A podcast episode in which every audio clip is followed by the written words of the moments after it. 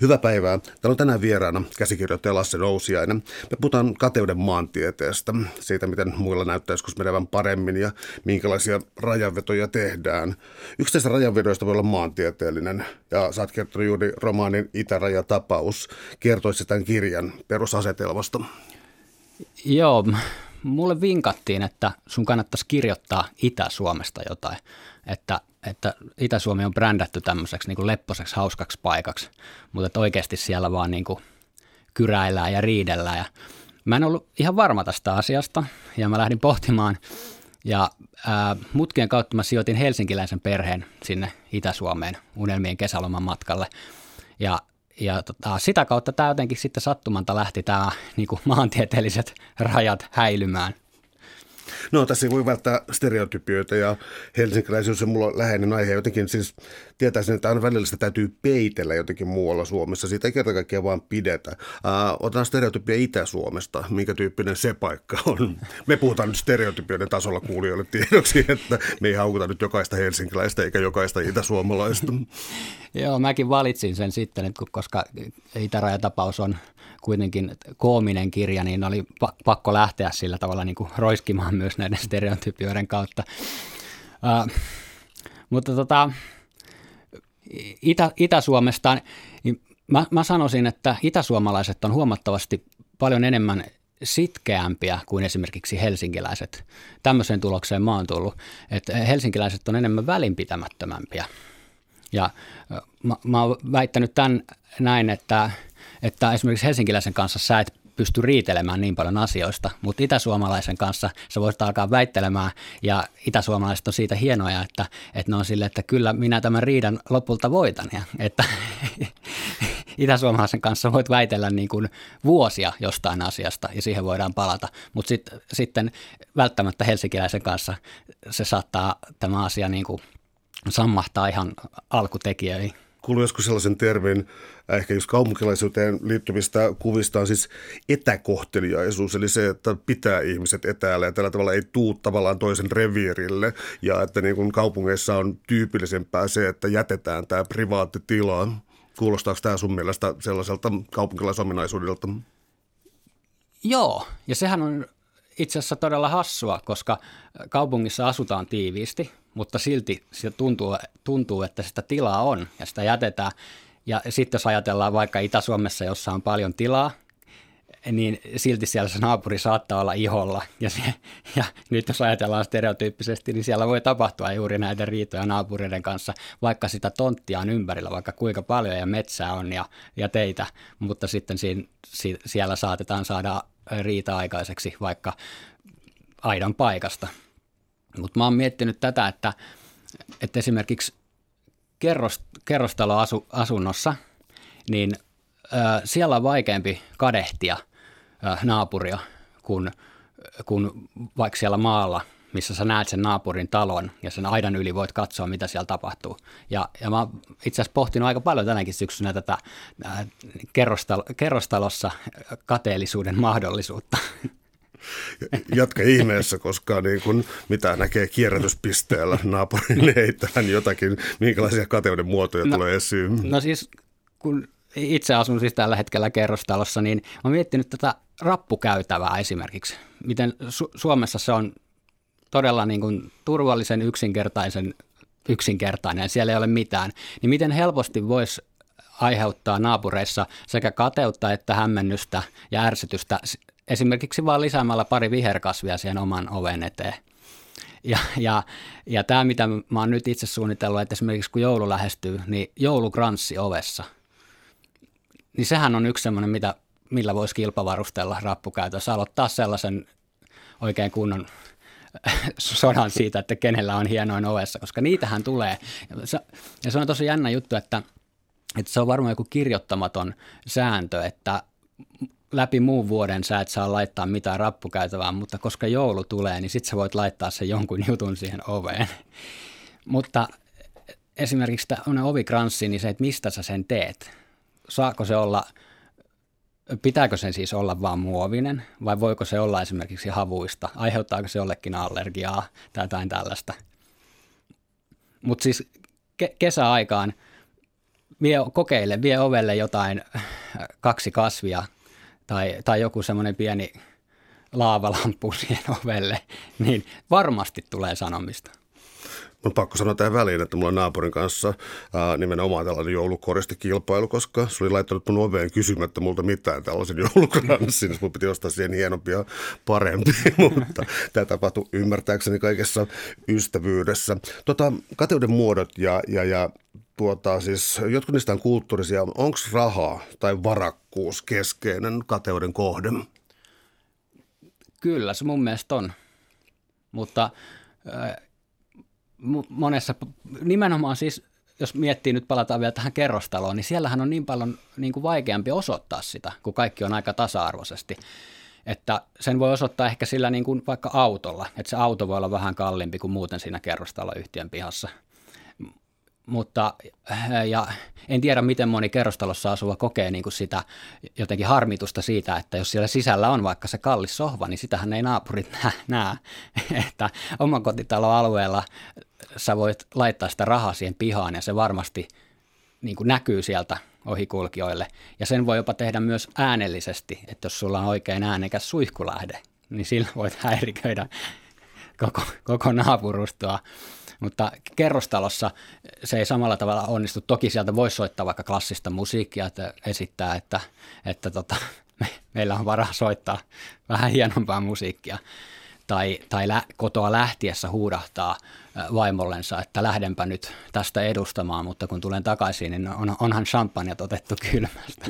Miten Itä-Suomessa sitten? Siis, tota, nämä meni varsinaiseen kiusaamistarinoihin, siis sun kirja Itärajatapaus on paikoin hyvin ilkeä, mitä pidän positiivisena määreenä, mutta otan sitten niin tällainen äärivetoisten kateudesta, että siis tässä oli romaanin henkilö, joka tilasi lavallisen sijaan paskaa naapurinsa pihalle, kun se ei ollut paikalla, ja, ja sitten äh, helsinkiläiset toteaa, niin kuin, että hän haisee tännekin, ja hän vastaa, enemmän se tuolla haisee.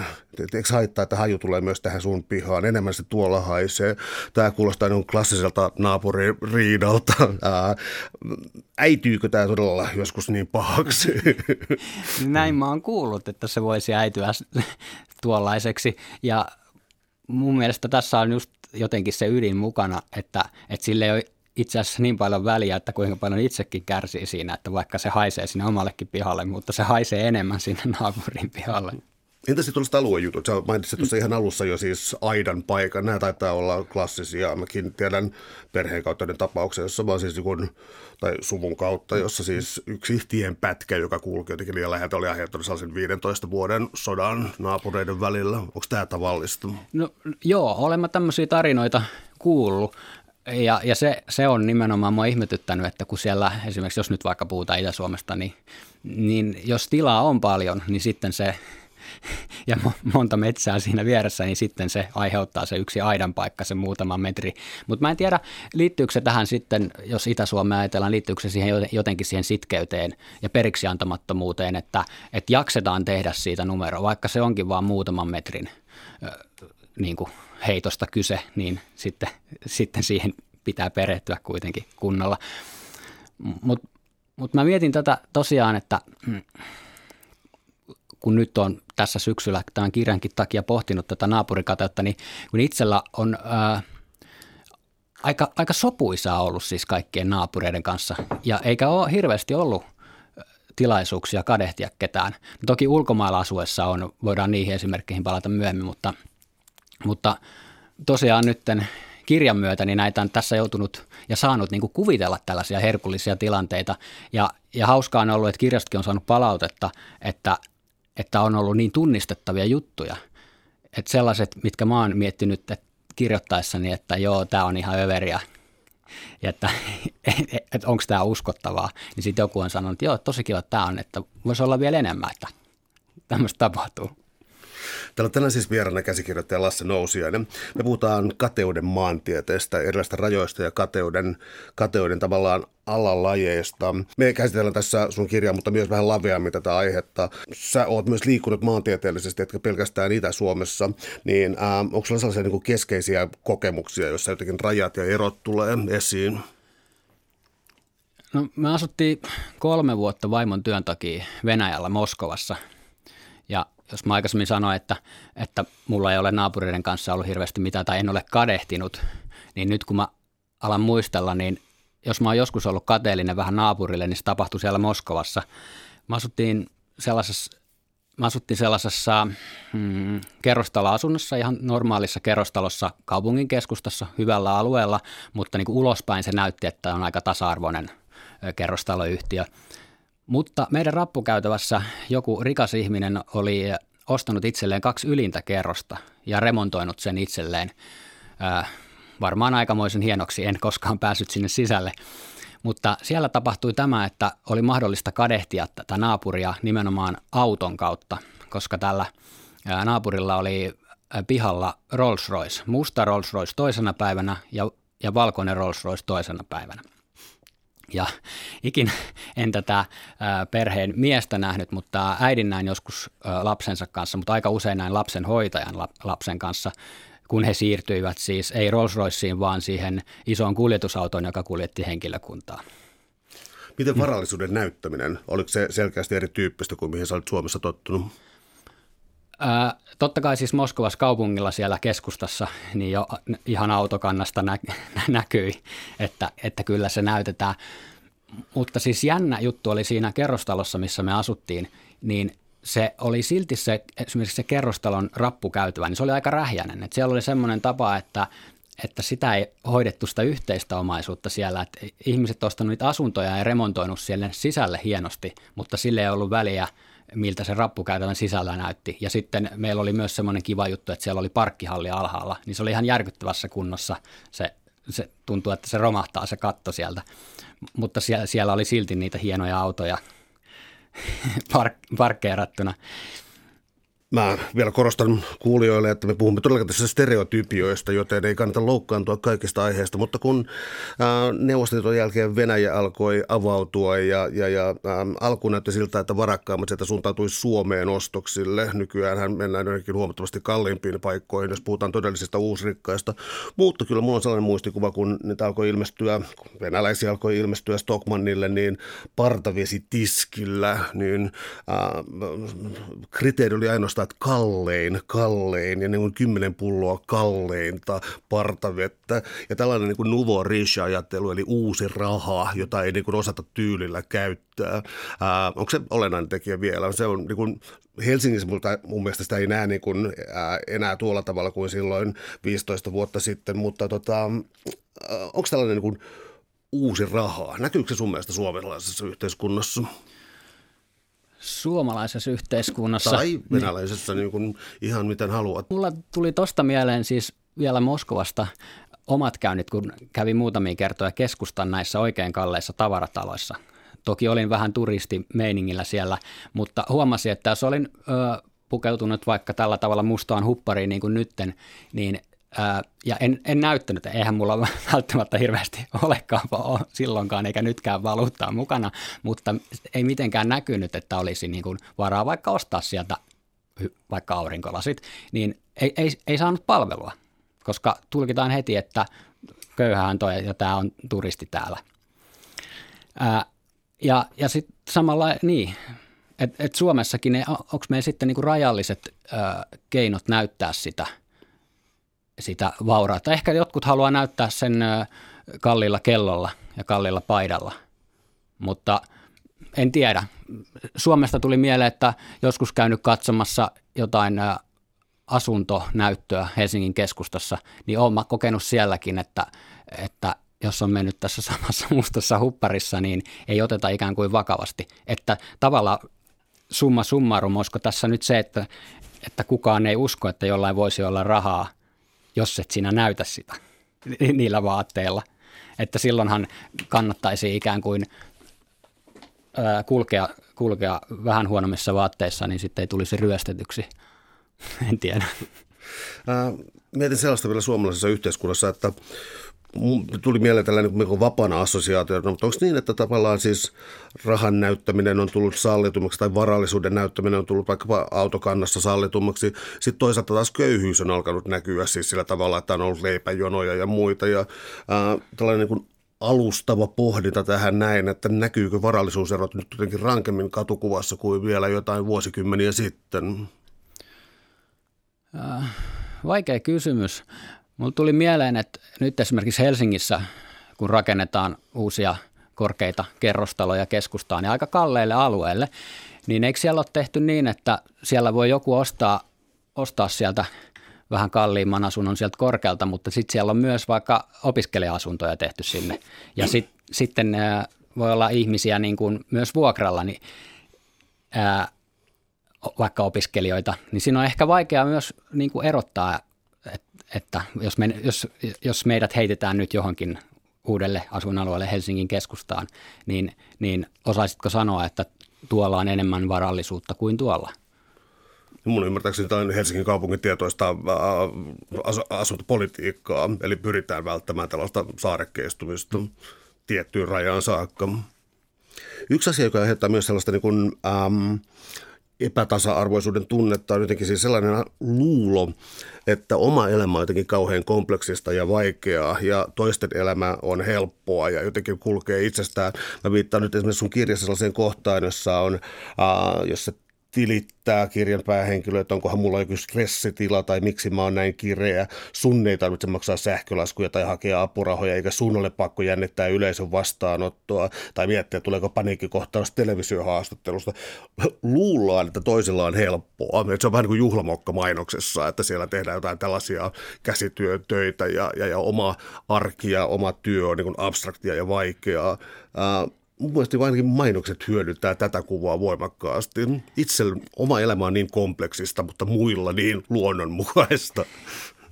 Joo, mun mielestä tämä jännä ja tärkeä huomio on ollut viime aikoina nimenomaan se, että, että on tärkeää tajuta, että sä et voi ikinä tietää, mitä kamppailua tuo toinen käy samaan aikaan. Ja, ja jos se lähtökohta nimenomaan on, että verrataan, ajatellaan, että tuolla menee todella hyvin ja verrataan siihen, niin ehkä helpotuksen keino tällaiselle henkilölle, joka kamppailee asioiden kanssa, niin voisi olla se, että, että, että, että koskaan ei voi tietää, että vaikka miten hyvältä näyttää ja tuolla toisella näyttää menevän erittäin luomuisen tasapainoisesti, niin siellä voi olla joku myllerys käynnissä – jos pysytellään Itä-Suomi-teemassa tässä näin, niin mä olisin kysynyt vielä tästä henkilökohtaisen tilan rikkomisesta, koska, ähm, koska se on se toistuu, toistuu sun kirjassa koko, koko ajan, mutta aina eri muodoissa, niin kuin siihen olet se hesalainen, kylällä olikin jo puhetta, eikä muuta, mutta niin välittömästi noteerattu ulkopuolinen, eli tällainen niin klassinen sosiologian ikään kuin kyläasetelma, juoru kulkee ja on niin välittömästi noteerattu, jos joku tulee sinne joten, jotenkin ärsyttävästi käyttäytymään. Mä mietin, että sama juttu voi ilmentyä myös kesällä – kun kesämökkiläiset menee sinne pienemmälle paikkakunnalle ja vaikka ne on muuten siellä mökillä ne neljä viikkoa, niin siellä pitää kuitenkin välillä käydä siellä kaupassa. Niin voi olla hyvin paikalliselle väestölle tiedossa, että nyt se X-perhe ja perhe Y on saapuneet ja sitten tarkkaillaan, että mi- miten, mitä he ostavat siellä kaupassa ja minkälaisissa vaatteissa he tulevat. Ja tämäkin on mielenkiintoista, että että jos olet siellä kesämökillä niissä niin kuin vähän huonommissa verkkareissa ja voit vapautua, että kun kaupungissa on pitänyt esittää kalleissa vaatteissa, niin sehän on valintakysymys, että minkälaisessa vaatteissa sä lähdet sinne kyläkaupalle. Että lähteekö niissä rennoissa verkkareissa vai haluaako joku, että, että sitten lähtee esi- esiintymään sinne puoleksi tunneksi ja sehän vaikuttaa siihen määrään, kuinka paljon perheestä X puhutaan siellä mökkipaikkakunnalla. Mulla itsellä ei valitettavasti ole kesämökkiä, että mä en ole tätä käytännössä päässyt testailemaan.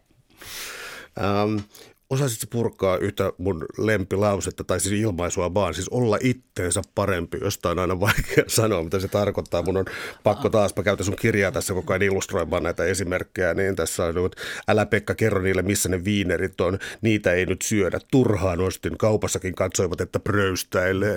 Eli tämä niin herkkä rajan ylitys siihen, siihen, että on itseänsä parempi tai itteensä niin. parempi. Joo, kun toi, että milloin se on, että milloin on niin kuin halutaan näyttää, koska tässä tapauksessahan tämä sama henkilö olisi voinut olla silleen, että, tai ehkä hän on ajatellutkin siellä kaupassa, että nyt kun ostetaan, niin nämä näkee, että meille tulee parempia vieraita käymään.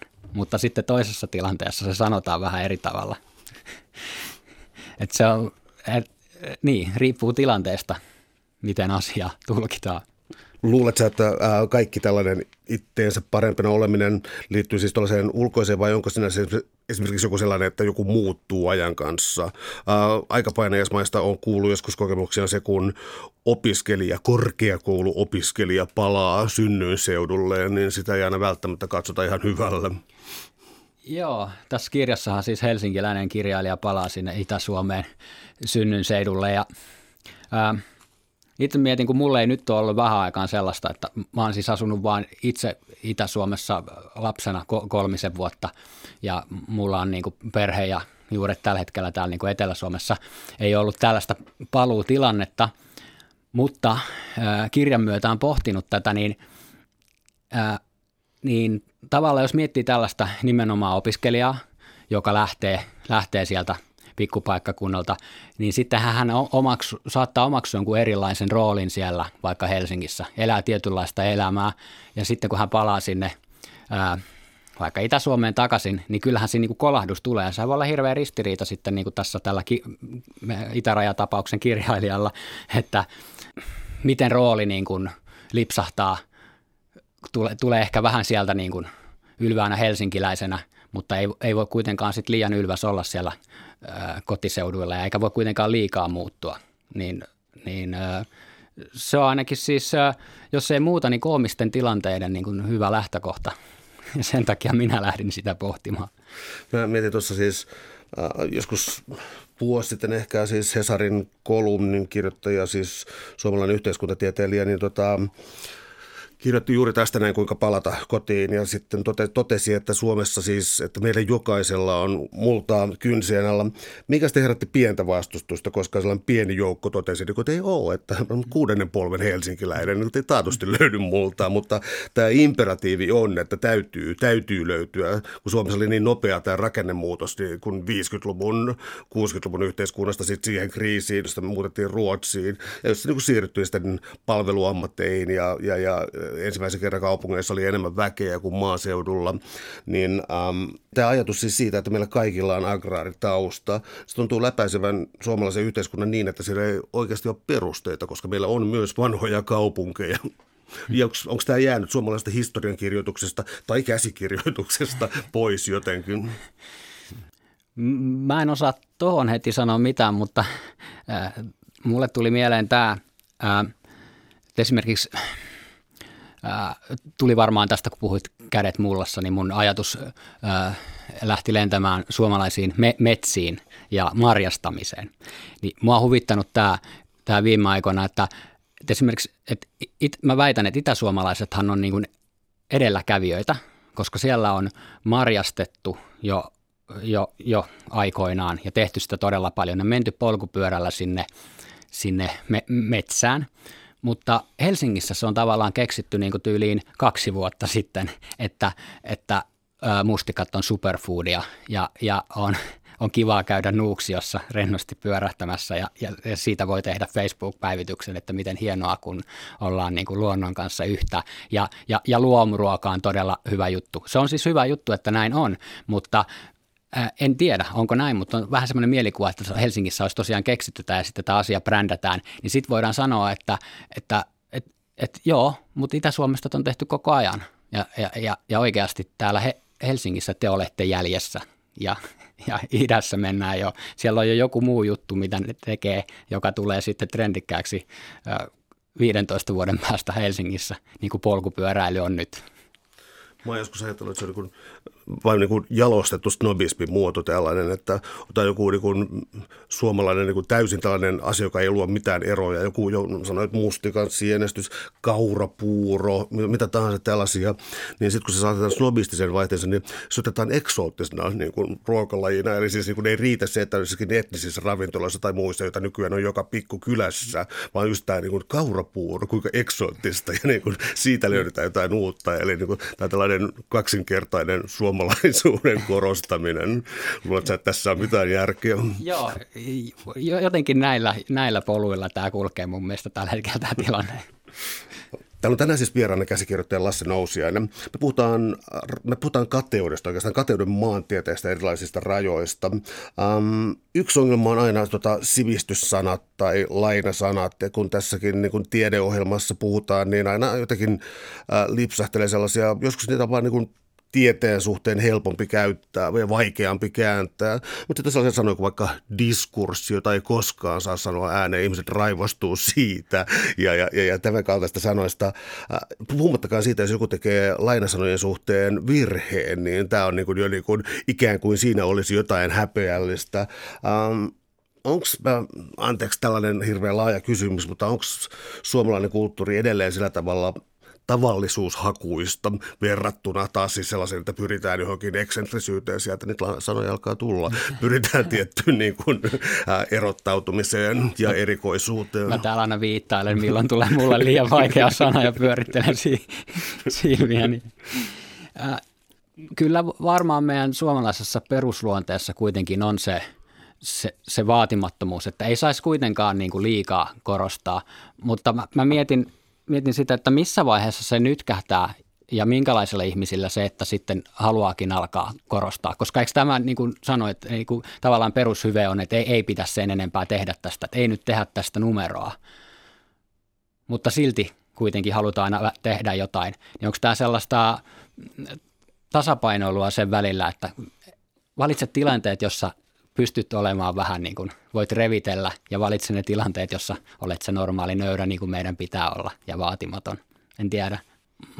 Mulle tuli mä jostain syystä nyt niin kuin maantieteellisesti mä hyppäsin tuohon Ruotsiin ja mulle tuli mieleen tämä, että sehän on aina vähän niin kuin, ää, mä oon, mä oon pääsemässä vielä tähän Ruotsiin, mutta mä menen mutkan kautta, niin siis sehän on aina tilanne sidonnaista, että, että mille sä oot kateellinen ja, ja sulla voi mennä asiat tosi hyvin, mutta silti sä saatat olla kateellinen sille, jolla menee vähän paremmin. Ja, ja Ruotsiin me päästään mutkan kautta silleen, että käydään ensin Brasiliassa, jossa mä asuin kaksi vuotta ja siellä itse asiassa kirjoitin tämän kirjan, niin me asuttiin sellaisella savannin reunalla hyvällä, hyvällä asuinalueella, aidatulla asuinalueella ja mangoja kasvoi pihapuissa ja niitä putosi siihen välillä ja oli kaikki hyvin ja aurinkoista, eikä ollut mitään kadehdittavaa. Siinä vieressä oli savanni, siinä oli välillä kodittomia siinä savannilla. Ja että siitä jo huomasi, että mulla menee todella hyvin verrattuna heihin. Mutta nyt päästään tähän Ruotsiin, joka meillä suomalaisilla varmaan on jotenkin kateellisuuden kohteena aika usein. Meidän naapurissa asui ruotsalaisia ja yllättäen heillä oli kaikki paljon parempaa. Siellä oli paremmat puut, siellä oli myös banaaneja, meillä ei kasvanut ba- banaaneja. Ja, ja, ja mikä koomisinta, koska siinä meidän asuinalueella siellä liikkui apinalauma, niin apinalaumakin oli enemmän siellä ruotsalaisten puolella, koska siellä oli parempia, parempia hedelmiä. Mä ostin kaupasta banaaneja ja yritin muutaman kerran syöttää, mutta ne ei kelvannut niille, niille apinoille. Niin, niin, niin, niin siinä tilanteessa mä, eihän mä nyt oikeasti nyt ollut niille kateellinen, mutta mä täysin, että se on siis mahdollista, että, ja se on suhteellista, tämä kateellisuus aina.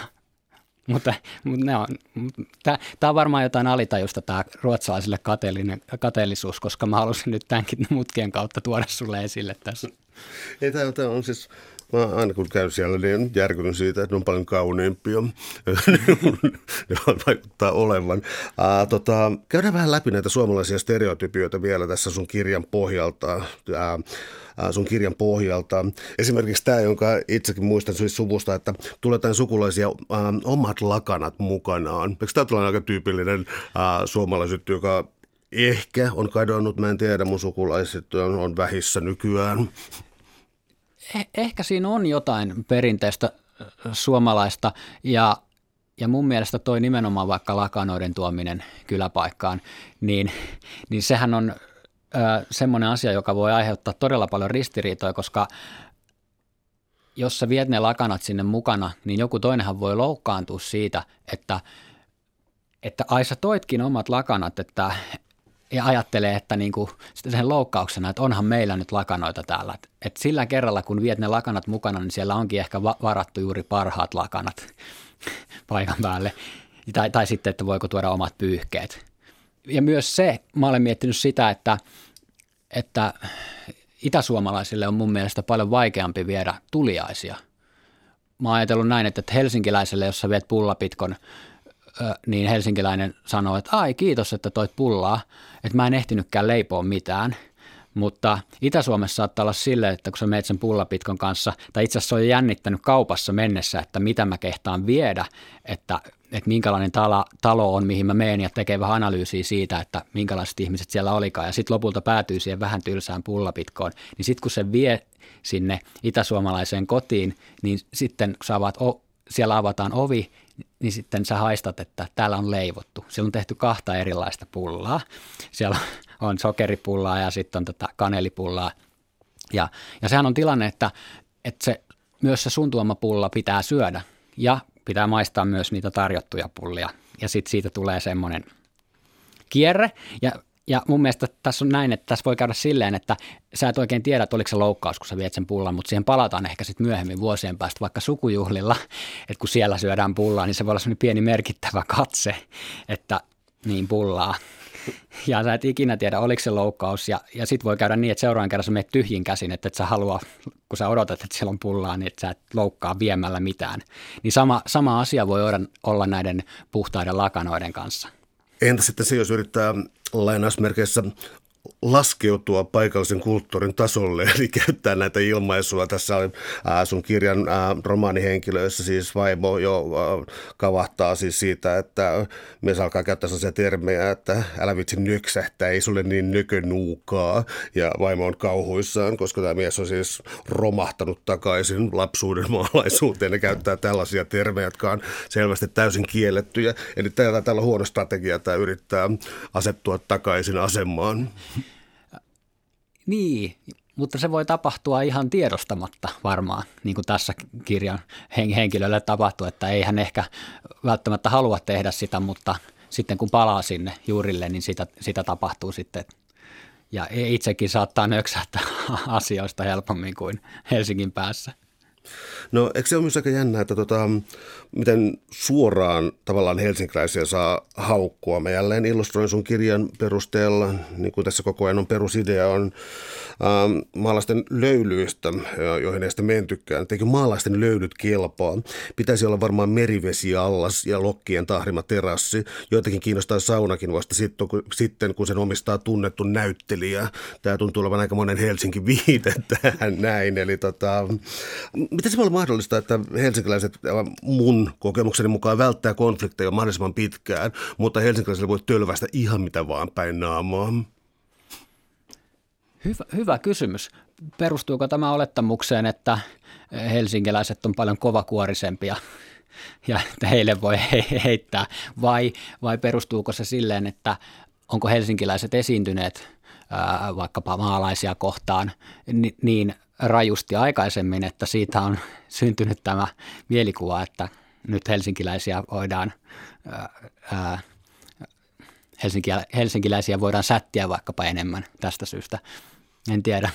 Jatketaan sun kirjan teemoissa, koska siellä oli yhtenä hyvin ilahduttavana henkilönä Itäradio, niminen kanava, jossa Simo Matti laittoi aina asiat paikalleen ja soitti hirveää musiikkia siihen väliin. Mistä sä revit tämän Simo Matin hahmon, joka mua ilahdutti tosi paljon?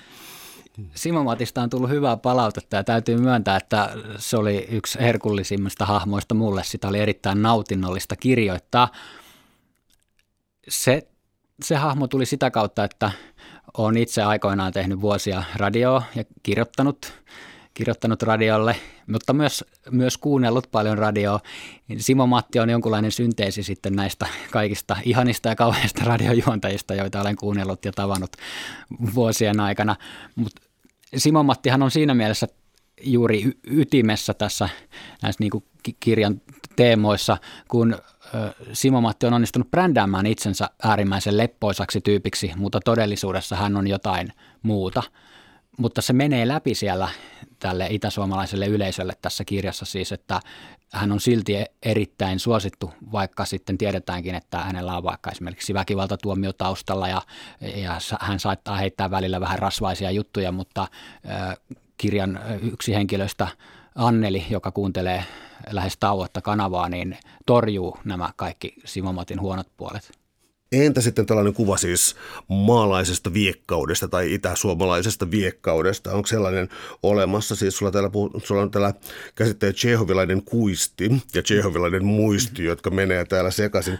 Luuletko, että joskus tehdään tätä näitä virheitä ihan tahallaan? Koska mä kävin kerran sellaisen lyhyen väittelyn yhden mun kaverin kanssa, siis komisario Palmu elokuvista, jossa siis ää, komisario Palma sanoo jatkuvasti apropos, ää, ikään kuin se olisi tota, latinaa tai jotakin, koska se on ranskaa ja apropos. Se käyttää sitä koko ajan. Mun kaveri väitti, että se käyttää sitä, ää, koska se ei tiedä. Ja mä väitin, että se käyttää sitä tahallaan provosoidakseen. Tota, ää, luuletko, että joskus tehdään tällaisia niin kuin provosoivia juntteiluja?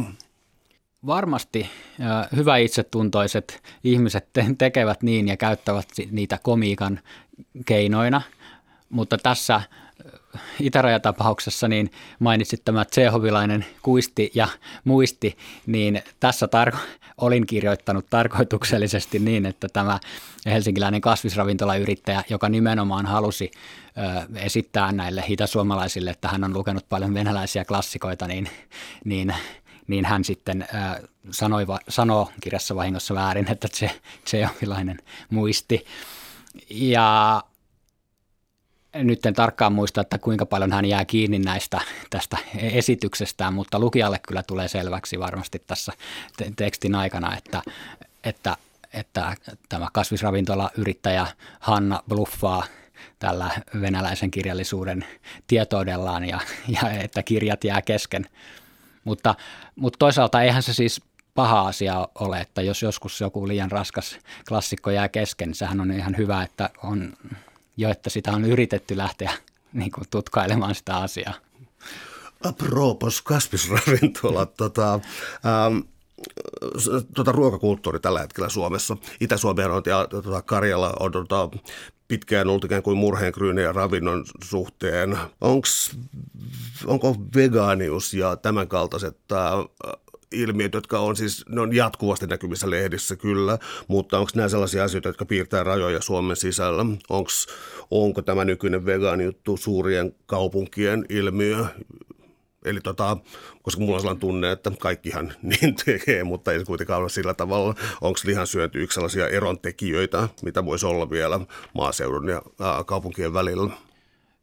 No heitän nyt ihan, ihan hatusta tämmöisen tunteen, että ää, voisiko olla näin, että, että kaupungeissa on tietyt ihmiset, jotka on vaikka ää, olleet ja ovat vegaaneita, niin joskus liian innokkaasti asiasta puhuneet tai olleet jotenkin niin kuin liian hehkutellen, niin sitten tämä on voinut aiheuttaa niin kuin jossain vaikka maalla sitten niin kuin vastareaktion, että, että, tota, että ja, ja, ja tulkittu asia niin, että, että tässä nyt niin kuin – yritetään nostaa itseään sillä, että, että kun me olemme vegaaneja, vaikka tässä on taustalla hyvä asia, että välttämättä kaupunkilainen ja maalainen eivät ole hirveän kau- kaukana kuitenkaan tämän, vaikka tämän ruoka-asian kanssa, että, että aivan hyvin siellä maalla voitaisiin tehdä sitä vegaanista ruokavaliota, mutta jos esimerkiksi ö, maalla on käynyt se ö, ylimielinen Helsingin serkku, joka on puhunut siitä vegaaniudesta jotenkin itseään kohottaen, niin si- siitä on tullut tämmöinen vastareaktio. Näin ainakin tässä siis mun kirjassa tapahtuu. Meillä on ollut tässä nyt siis puhetta myös Venäjästä ja Brasiliasta, josta molemmat voidaan todeta, että ne on suurten tuloerojen maita. Luuletko, että niissä ikään kuin tällaiset ähm, ikään kuin yhteiskuntaluokkien rajat ja kateudet on suurempia. Siis tässä on niin kuin, nyt kun ajattelee asiaa, Suomi on poikkeuksellisen tasa-arvoinen maa, Brasilia ja Venäjä eivät. Juuri näin. Itse asiassa tänne tullessa mietin tuota asiaa ja, ja, ja ilahduttavasti havahduin taas siihen, että miten hyvin meillä Suomessa täällä asiat on, että miten ä, tasa-arvoisesti täällä kuitenkin asiat menevät. Mulle tuli mieleen semmoinen muisto Moskovasta. Me oltiin mm, tyttären kanssa puistossa, leikkipuistossa, ja ää, siinä oli vieressä tämmöinen niin kuin, ää, rakennustyömaa käynnissä tai putkityöt käynnissä, ja, ja siellä oli paljon ää, näitä siis Keski-Aasiasta tuotuja ää, niin halpatyövoimaa. Hirveä lauma kaivamassa ää, sitä vesiputkea. Ja, ja, ja tämä näkymä oli sillä aika tuttu siellä, että niitä, niitä näki näitä vierastyöläisiä tosi paljon. Ja äh, on jotenkin piirtynyt äh, silmiin tämmöinen niin kuva, kun me asuttiin siinä keskustassa puutarhakehän lähellä, niin siinä illalla, kun sitä puutarhakehää lähti äh, kulkemaan kävelemään, niin siinä aika usein näki semmoisia erittäin huonossa kunnossa olevia rämäsiä busseja – savuttavia busseja, jotka oli täynnä näitä vierastyöläisiä ja heitä kuskattiin sitten johonkin varmasti mahdollisimman kauas kaupungista ja onnekin parakkiin, niin ei täällä, täällä Helsingissä tai tuolla Itä-Suomessa niin sellaista näe. No entä sitten verotiedot siis? Äh, mua aina yllättää, että kun ne ovat julkisia ja niitä on lehdissä, niin muutama päivä niitä saadaan sitten riepotella jossain iltapäivälehdissä. Ja mä, en oikein ikinä ymmärtänyt minkä takia. Ja sitten ihan muutama päivä sitten siis äh, tuli tällainen, mä en tiedä onko se käytäntö vai tuliko se jo voimaan, mutta jos siis äh, hyvin paljon ansaitsevien verotiedot ei välttämättä olekaan julkisia. Ähm, onko tämä verotiedot joku suomalaisten vappu tai joku muu karnevaali, missä siis käydään läpi suunnilleen, löytyykö lähinaapurustosta ollenkaan varakkaita? No siitähän on tullut semmoinen vappu ja, ja, ja kun nämä verotiedot pamahtaa, niin, niin iltapäivälehdet ottavat kaiken ilon irti siitä ja varmaan niiden iltapäivälehtien johdolla sitten suurin osa kansastakin.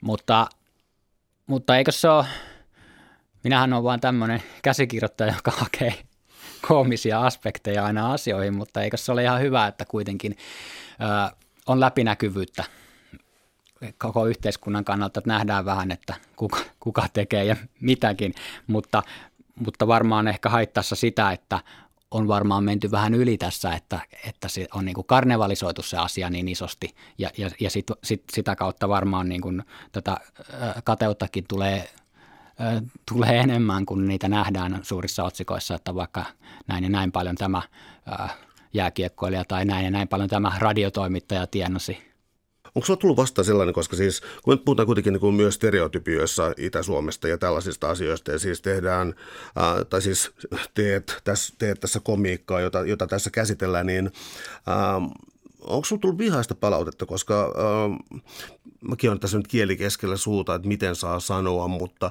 jonkinlaiset satiirin mallit ja jonkinlaiset kulttuuri-identiteetillä leikkimiset komiikassa – on tullut hankaliksi. Joskus niin kun, jotkut tuntuu olevan sitä mieltä, että ikään kuin stereotypioihin perustuvaa komiikkaa ei saa enää tehdä. Ja mullakin on sellainen tunne, että tässä on menty liian pitkälle. Onko, onko sulla tullut vastaan tämän kirjan kanssa sellaista? Hauskaa kun kysyt, koska mä oon ollut erittäin ilahtunut siitä, että mä oon saanut Itä-Suomesta todella hyvää palautetta, että äh, kirjalle on naurettu ja on sanottu, että joo, tämä on hyvä, ja mun mielestä itselle nauraminen on yksi niin kuin, tärkeimpiä ominaisuuksia ihmiselle. Mut, mutta, mutta joo, äsken kun mä ää, puhuin tästä ää, vegaaniudesta, niin mä huomasin, että mä valitsen sanoja, että miten mä sanon, että et, et ehkä tässä voi olla sitten jotain alueellisia, että, että onko nyt tällä hetkellä vaikeampi ää, naureskella joillekin tietyille helsinkiläisille ihmisille, kun – et mä kuvittelin, kun lähdin kirjoittaa kirjaa, että mä loukkaan nyt itäsuomalaisia, mutta mä oon saanut heiltä hyvää palautetta, mutta en mä ole saanut ää, hirveästi palautetta keneltäkään helsinkiläisiltä, vaikka mä tasapuolisesti tässä nauran sille helsinkiläiselle perheelle, niin en tiedä, onko se hiljaisuus sitten merkki siitä, että, että olen loukannut helsinkiläisiä. En tiedä. Otetaan tämä nyt tällaisena kirjallisuuskriittisenä arviona sitten kun kirjoitit kirjaa, ja siis totta kai siis myös tässä samastuit sekä helsinkiläisyyteen että suomalaisuuteen, mm, kummalle se itse mieluummin ilkeili. Se totta kai siis joudut äh, ammentamaan tietysti siis omasta, äh, omasta henkilöstäsi, omasta identiteetistäsi, niin kummalle sä mielestäsi ilkeämpi? Jos mä nyt asetan tämän kysymyksen näin kärjistetysti. Äh, tällä hetkellä mun tahtotila on, että mun pitää varmaan olla helsinkiläisille ilkeämpi, mutta kuten sanoit, niin, niin, niin siis samaan aikaan, että et esimerkiksi, että äh, otit aiemmin jonkun esimerkin kirjasta, missä puhuttiin saunomisesta, niin mun mielestä se on ihan hyvä esimerkki, että samaan aikaan kun minä itse henkilönä kaipaan sinne suomalaiseen, vaikkakin, vaikka itäsuomalaiseen saunaan ja tällaiseen hienoon maisemaan, ja arvostan sitä, niin samaan aikaan, kun mainittiin tämä löyly, niin tykkään erittäin paljon löylypaikasta, helsinkiläisestä trendipaikasta, ja pyrin nauramaan näille molemmille puolille, että en tiedä onnistuuko se sitten tai, tai miltä se sitten ulospäin näyttää tai kuulostaa. Mua vieläkin ihmetyttää siis tämä ylpeys, siis kateusylpeys ja olla itseensä parempi. Ähm, mun on hankala formuloida tästä kysymystä, mutta mä voisin kysyä, kun yksi kohdista, missä nauroin ääneen, on tällainen dialogin pätkä, kun ootko se vielä bingossa käynyt? Että en ole kehannut, alkoi olla niin ylpeä se vetäjä, pitkä vetoa on lyönyt. Ja no, tämä niin jotakin kiteytti mun mielestäni tässä kirjassa, mutta siis bingon vetäjä alkoi olla ylpeä. Tuota, ähm, Ähm, Okei, okay, hyvä komiikkaa. Tuleeko tällaista vastaan oikeasti? No, bingossa käymisestä on niin monta vuotta ja en yhtään tiedä, mistä tämä niin pulpaati tämä bingo siihen kirjaan, mutta eh, varmaan tulee vastaan, että et ehkä tuossa on kyse siitä, että jos joku tekee jotain tehtävää jonkun aikaa ja alkaa kokea sen sitten tärkeäksi, niin sitten se saattaa alkaa näkyä siinä käyttäytymisessä ja joku toinen huomaa sen sitten. Mutta nyt ei tule mieleen niin muita esimerkkejä, että miss, missä tämmöistä vastaavaa voisi vois tapahtua. Mutta varmaan tapahtuu. Mä yritän tiivistää vielä sellaisen mitä, topeliaisen kysymyksen siitä, että joskus luin maamme kirjaa ja siis siinä on siis maamme heimot ja kerrottiin siis suunnilleen, että hämäläiset on sellaisia ja tuollaisten tuollaisia. Nämä, nämä ei tuntunut liikkuneen ajassa ollenkaan, vaan, vaan äh, valettiinko jotkut perusteet tälle niin kuin suomalaiselle paikallismaantieteelle tai, tai läänimaantieteelle tai jollakin tämän kaltaiselle joskus ajat sitten, ja ne on muuttuneet yllättävän vähän. Tämä on hyvin johdatteleva kysymys, mutta niin kuin, mulle tuli sellainen olo, että niin kuin tällaista voitaisiin puhua nykyäänkin. Mä en tiedä, miksi mun ajatus meni sosiaalisen mediaan ja internettiin, mutta... Oi, siitä vaan. Kyllähän nämä rajat nyt on kapeammat, että koska ihmiset voi huutaa tuolla verkossa. Itäsuomalainen ja helsinkiläinen ja länsisuomalainen voi, voi riidellä siellä niin helposti. Ja eikä välttämättä tiedä, että kuka heistä on missäkin silläkin hetkellä, kun sitä riitaa tai huutelua käydään siellä keskustelupalstalla. Joten vasta, vastaan siihen, että, että ehkä Tullaan tässä lopuksi vielä näihin naapurisuhteisiin, joista alussa oli puhetta, miten hankalaa se on kerrostaloissa ja minkälaista se saattaa olla muualla Suomessa. Eli äh, kuinka pitkälle tällainen naapurin viha, kateus tai jokin tällainen äh, voi yltää? Kyllähän se voi yltää varmaan jollain omakotitaloalueella erittäinkin pitkälle, mutta niin kuin aikaisemmin totesin, niin kerrostalossa se on jotenkin, jotenkin vaikeampaa. Ja mä oon miettinyt itse sitä, että, että yksi muoto on myös, että kuinka paljon sä voit tai saat puuttua naapureiden elämään. Että sillähän voi tehdä jo paljon hallaa, että esimerkiksi mm, käyt jatkuvasti lainaamassa jotain naapureilta. Ennenhän sitä tapahtui, mutta sitähän ei enää tapahdu. Mutta jos tänään käyt lainaamassa maitoa ja huomenna kananmunia ja, ja seuraavana päivänä jotain muuta, niin, niin kyllä sillä saa varmaan hyvin naapurinsa ärtymään. Mutta mä oon myös miettinyt tätä, että kuinka paljon ää, tosiaan voi puuttua naapurin asioihin. Mä yritän kertoa tämän nopeasti. Ää, mulla kävi Moskovassa semmoinen juttu, että rappukäytävässä haisi ää, savulle. Ja mä säikähdin tietysti, että nyt asialle on tehtävä jotain. Ja ää, menin alakertaan, meillä oli semmoinen, ää, siellä ää, Venäjällä oli semmoinen vartija mummo meidän rappukäytävässä, niin menin hänelle sanomaan omalla huonolla Venäjälläni, että, että täällä ää, nyt niin kuin, ää, jossain palaa, että pitäisi jotain tehdä asialle. No tämä vartijamummo toimi aika hitaasti ja, ja menin takaisin niin ylöspäin ja edelleen haisi, palasin ja ää, sain lopulta tämän ää, mummon soittamaan palokunnan paikalle. Ja sitten odoteltiin ulkona pihalla, että, että palokunta tulee, niin sitten sieltä toisesta kerroksesta mies avaa oven ja heiluttaa, että ei, mitään, ei ole mitään hätää, ei, et, et, ei tarvii palokuntaa. Ja tota, mä ihmettelin, että mikä tämä juttu on. No se palokunta tuli siihen ja myöhemmin mulle selvisi venäläisen kaverin kautta, että tämä äh, mies, joka sieltä ikkunasta heilutti, niin hän oli nukahtanut, äh, palomiehet olivat siis tietäneet kertoa tämän. Tämä mies oli nukahtanut sinne asuntoon, koska hän oli polttanut siellä pilveä. Ja, ja siellä se ei ollut pilvi, mikä siellä rappukäytävässä haista, haista, sen verran tunnistan pilven tuoksun, vaan siellä oli myös ilmeisesti sohva vähän kärähtänyt. Mutta siinä vaiheessa, kun hän heräsi ja rappukäytössä tapahtui, niin tämä sohva tai joku muu oli jo sammutettu ja mitään ongelmaa ei ollut. Mutta minä aiheutin nyt ongelman, kun aihe, järjestin palokunnan. Poliisia en nähnyt, mutta niin kuin tälle ihmiselle.